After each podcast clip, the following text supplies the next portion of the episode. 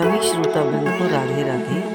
आज के मैं शिव नागेश्वर की कथा आपको सुनाती हूँ। नागेश्वर ज्योतिर्लिंग दसवां ज्योतिर्लिंग है और इसका आविर्भाव कैसे हुआ, यह प्रसंग मैं आपको सुनाती हूँ। दारुका नाम से प्रसिद्ध राक्षसी थी।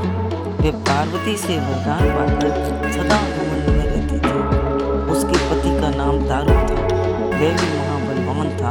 और सत्पुरुषों का संहार मचाया करता था लोगों के धर्म और यज्ञ का नाश करता था पश्चिम समुद्र के तट पर उसका वन था।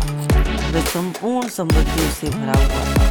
उसका विस्तार सब ओर से सोलह योजन था। देवी पार्वती ने उस वन की देखरेख का भार दारुका को सौंप। दिया दारुक और दारुका रहते थे। सब को भय दिखाते थे उससे पीड़ित होकर सभी ऋषि व मुनिया महर्षि औरव की केश में गए और अपना दुख समझा औरव ने यह श्राप दे दिया, यदि राक्षस व्यक्तियों का विध्वंस करेंगे तो अपने प्राणों से हाथ धो देखेंगे देवताओं ने सुना तो राक्षसों पर चढ़ाई कर बना वे यदि देवताओं को मारते तो स्वयं मर जाते। यदि नहीं मारते तो पराजित हो जाते। ये सोचकर राक्षस घबराई तब दारुका राक्षसी ने कहा कि पार्वती जी के वरदान से मैं इस वन को जहाँ चाहूँ, वहाँ ले जाऊँ। यूँ कहकर समस्त वन को ले जाकर समुद्र में जा बसे। तब राक्षस वहाँ रहकर प्राणियों को पीड़ा देने लगे। एक दिन बहुत सी नौकाएँ उधर आने लगी। राक्षसों ने नौकाओं के लोगों को पकड़ लिया।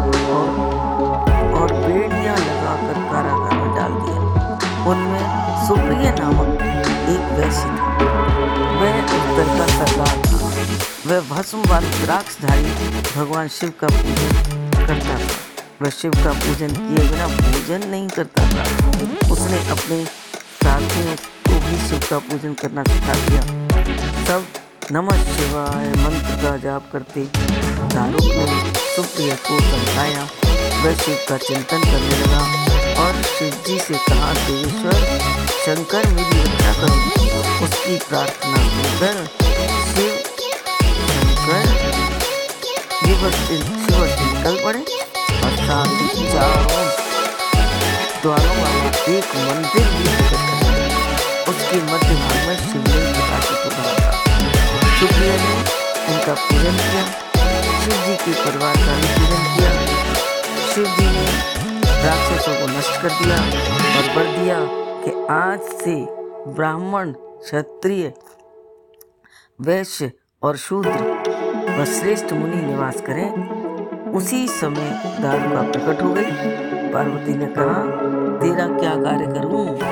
दारिका दारिका बोली, मेरे वंश की रक्षा कीजिए। पार्वती शिव से बोली, मैं शिव जी का आपके साथ रहती हूँ। यह राक्षसी भी नहीं है। सभी इस वन में निवास करें, ऐसी मेरी इच्छा शिव जी ने कहा, जो यहाँ आएगा, दर्शन करेगा, वह चक्रवर्ती सम्राट होगा। और महादेव जी का नाम नागेश्वर और पार्वती जी का नाम नागेश्वरी। इस नाम से दोनों विख्यात हुए। जो नागेश्वर के प्रादुर्भाव का प्रसंग प्रतिदिन सुनता है, वह संपूर्ण मनोरथों को प्राप्त कर लेता है। बोलो नागेश्वर महादेव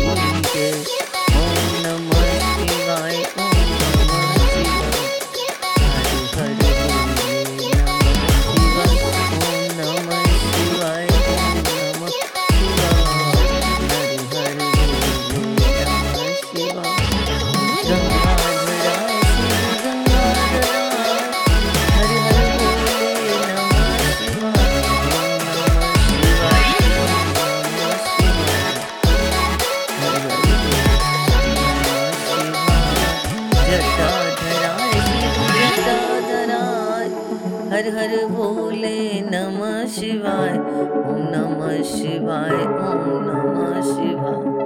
हर